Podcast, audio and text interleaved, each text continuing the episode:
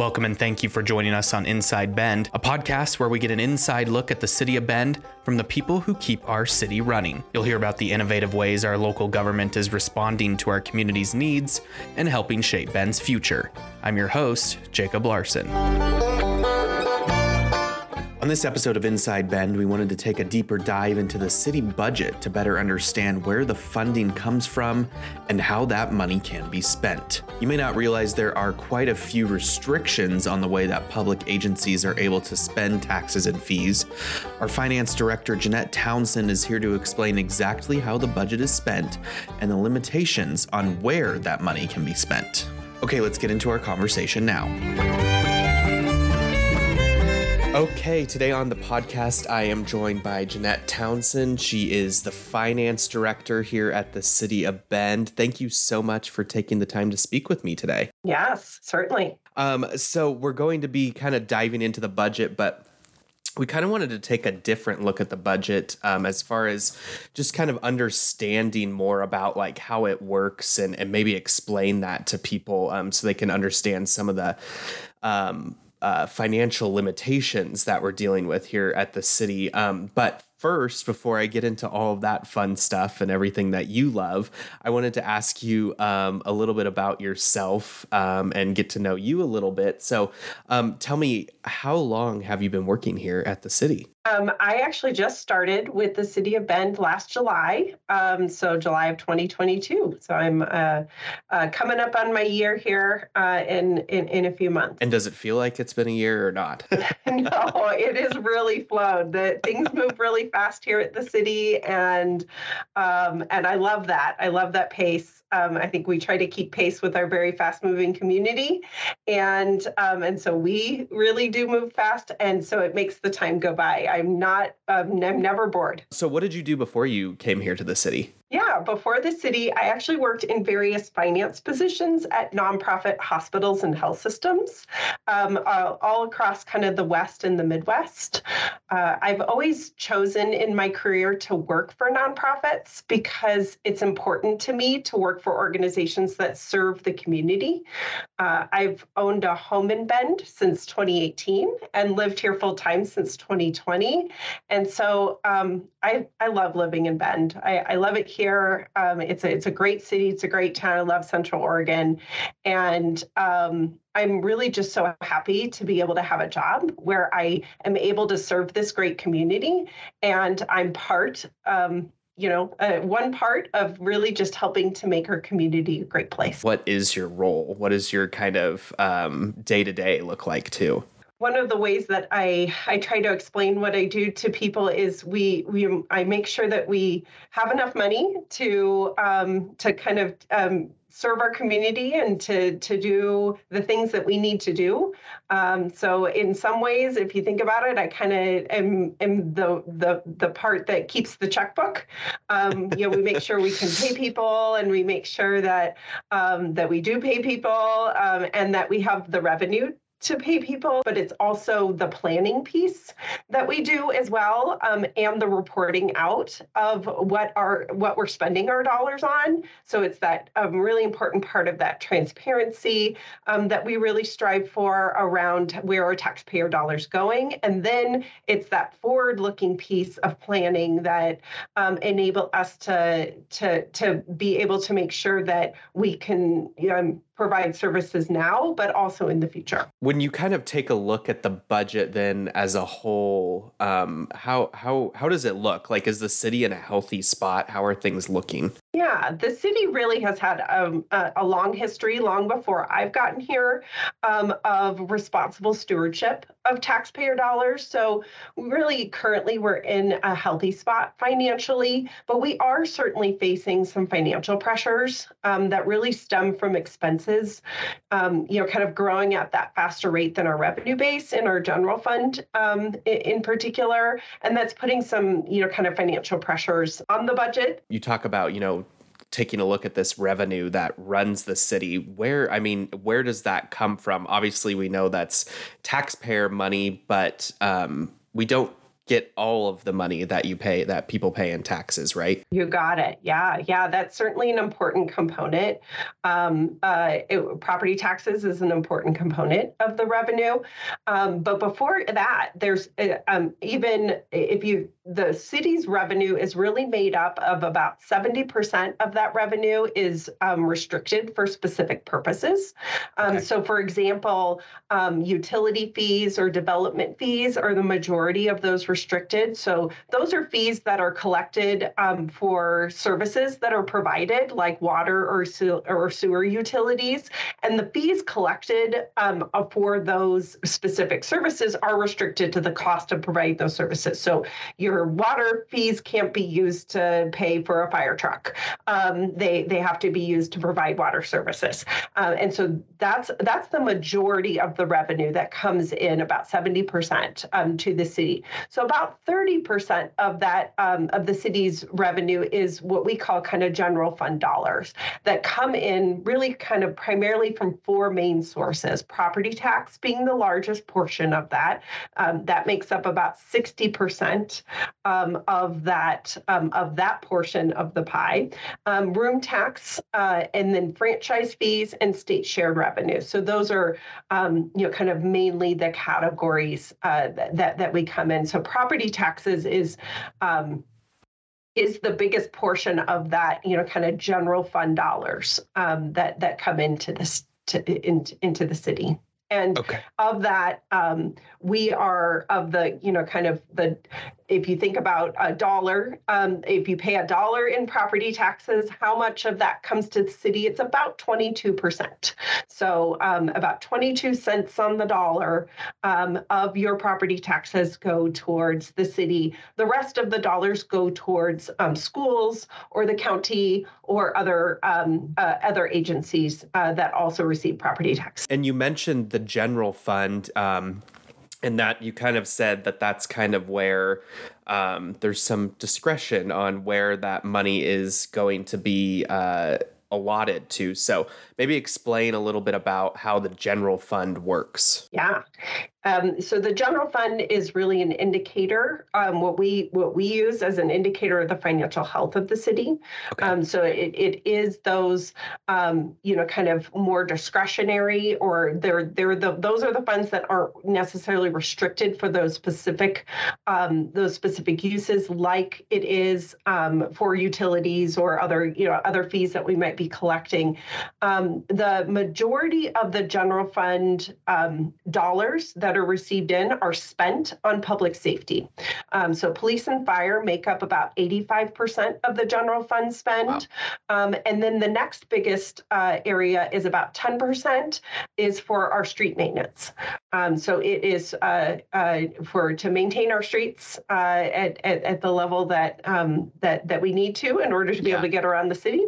Sure. Um, and then the other five percent, kind of the final five percent, is is a kind of a myriad of of, of different items. Uh, we have our um, code enforcement, our municipal court, growth management, and support for the transit system are just some examples of what makes up the um, the five percent. Right. So when you kind of break it down like that, um, the money goes quickly. Like after, because you have to do fire and police, like that's important. But after that, the money goes quickly, doesn't it? It certainly does. Yeah, and and, and I think we all agree we would we want streets um, as well um, for for not just for cars but for ped and um, and um, you know people who are are biking or walking or rolling. Um, those are really important. Those are also really important things. So when you get to that, that's that's that's the majority of the general fund dollars. Um, right. Go, go go towards those items. And so I guess um, that's really good to to understand. And I, I think that another misconception or um, something that we kind of hear a lot is, "Hey, Bend's growing, more property taxes, more development charges." Um, shouldn't that kind of cover um, everything and and make it all okay? But it doesn't stretch that way, right? It doesn't. It doesn't. One way to think about it is is just kind of again in those same buckets of the seventy yeah. percent of the restricted revenue, right? So those fees really come in and are directly related to the cost of those services. So any sort of increase in that revenue um, through you know more people using water services or sewer services. Um, um, or any sort of increase in fees, um, you know, kind of align with those costs of providing those services. So that those two things are are are, are kept in their own little funds, their own little buckets. So um, what we've seen um, overall, in particular, is each of those revenue sources is also constrained. So um, they're constrained either legislatively or through through Oregon statute um, or other other other ways in which that revenue those revenue dollars do not um, grow um, at quite the same rate that you would maybe expect them to grow. So property tax is a really great example. You know, makes up the majority of that general fund. I, I mentioned that 60% makes up the majority of the general fund revenue, and um, and really in the history of property taxes in Oregon, um, just a little brief brief history, yeah. um, is that in 1997 the Oregon legislature drafted Measure 50, and that um, what it did is it changed the you know kind of how property taxes get calculated, um, uh, and um, and it and it really what it did is it separated out and created a um, assessed value and a market value. And so, what ended up happening is that the assessed value, which is what the property tax is calculated off of, is what we call our taxable assessed value or TAV, mm-hmm. um, that no longer equals the market value. So, well, the, you might be able to sell your house for, say, $700,000. You um, are likely assessed on something much lower than that um, uh, probably in maybe the $300,000 range or even the $200,000 range. And that is the same for, um, for property that um, has has been in existence for a long time as well as new new construction. So even new construction does not get valued, or the assessed value doesn't equal the market value. Um, and so those two things um, really um, have have really diverged um, yeah. quite a bit um, as of as of late, um, yeah. and it's because assessed value is um, the other thing that that kind of Measure 50 and Measure 5 um, did. Not only separated those two concepts, but it also limited the amount that that assessed value can increase year over year. On top of that, Bend has had a really historically low rate.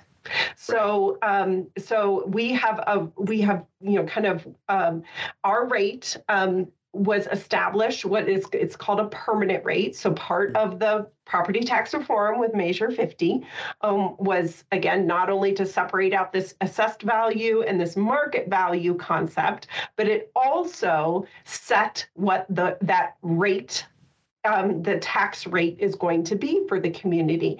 And it it took into account um, that rate was set with whatever the rate was at that point in time, which for us is about 2.80. Um, so $2.80 um, per 1,000 taxable assessed value is our rate. And we've actually had that rate since 1981.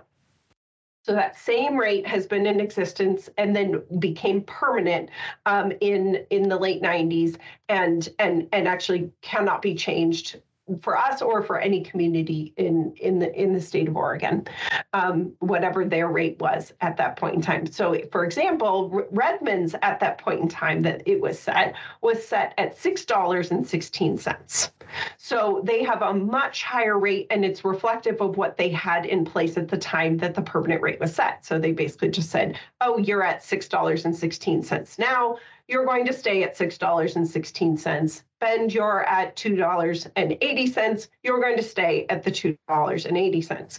Um, and so if you were going to compare those two cities, um, the the if Bend had a similar kind of per capita rate, so if we just, you know, kind of try to get apples to apples um, between a Redmond rate and a Bend rate using kind of a what what is the what's the total amount, um, we would have if we had Redmond's rate, we would have about $10 million more of property tax revenue um, per year uh, in the city of Bend's general fund. So we really have had this, again, kind of historically low rate um, um, uh, across across our city. Um, and and then we've had all of these other, you know, kind of increases in our expenses um, as well, but not necessarily seeing that kind of commensurate increase in um, uh, in in our revenue sources.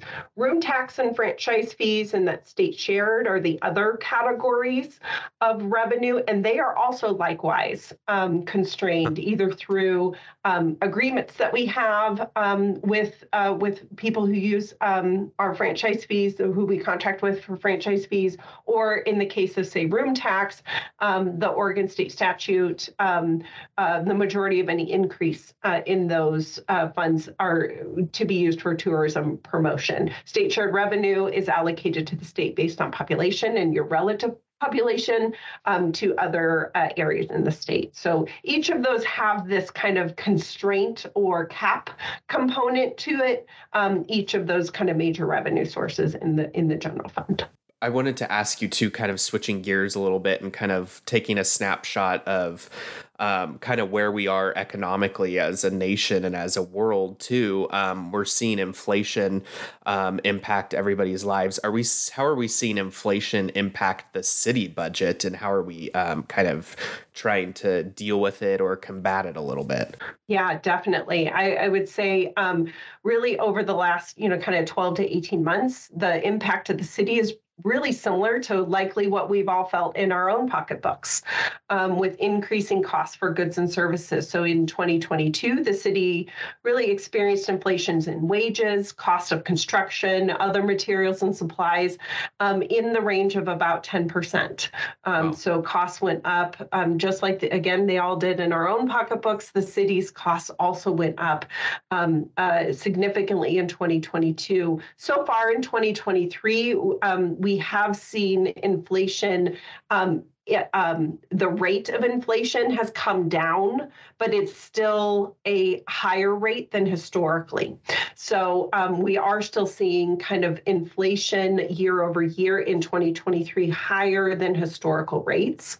Um, and I think the other factor uh, that that we really deal with because we have a long time horizon that we're looking out um, right. and doing planning for the city is the other impact here is that compounding factor. So you you might know of compounding in say your retirement plan or in if you have a savings. The same thing happens on expenses. So we have um, when we have that kind of sharp increase in inflation like we did in 2022, that expense base is now higher, and and in each of those kind of subsequent increases here that we're experiencing in 2023 and um, you know so on and so forth are all based on that higher that higher base of costs now. So it's really both of those factors um, are, are really influencing the cost structure. What is like maybe one thing that you wish people kind of understood about budget and finance in city government better?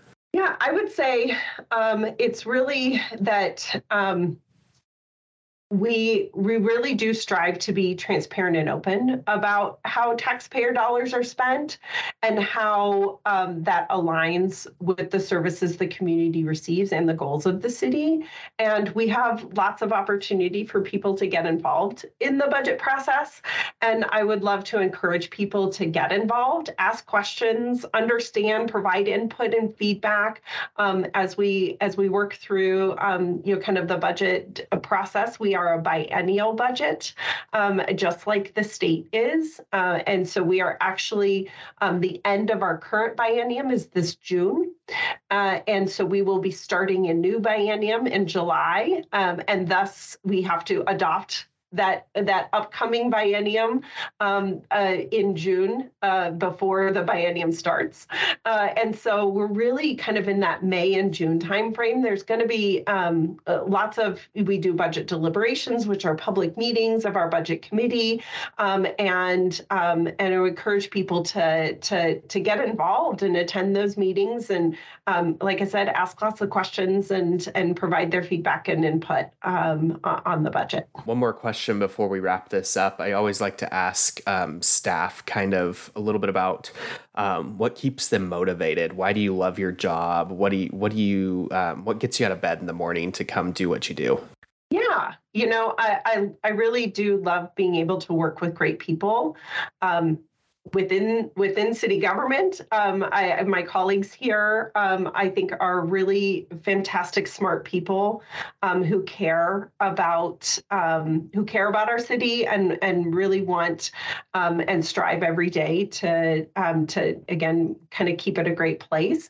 but it's also our community members. we have a really engaged citizenry, and I think they are. Uh, I just I love interacting with people and we just have great people again kind of across the city in our community who are really motivated by keeping bend a great place to live and work. And um, that's that's what fills my bucket. Well janette thank you so much for chatting with me. I appreciate your time. Yes thank you for having me a big thank you to Janette for being our guest on the podcast. If you'd like to learn more about the city budget, you can head to bendoregon.gov slash budget. Thank you for tuning in to Inside Bend. If you enjoy listening, don't forget to subscribe, and you can check back each month for new episodes. And also a very special thank you to the Pitchfork Revolution for providing us with this music.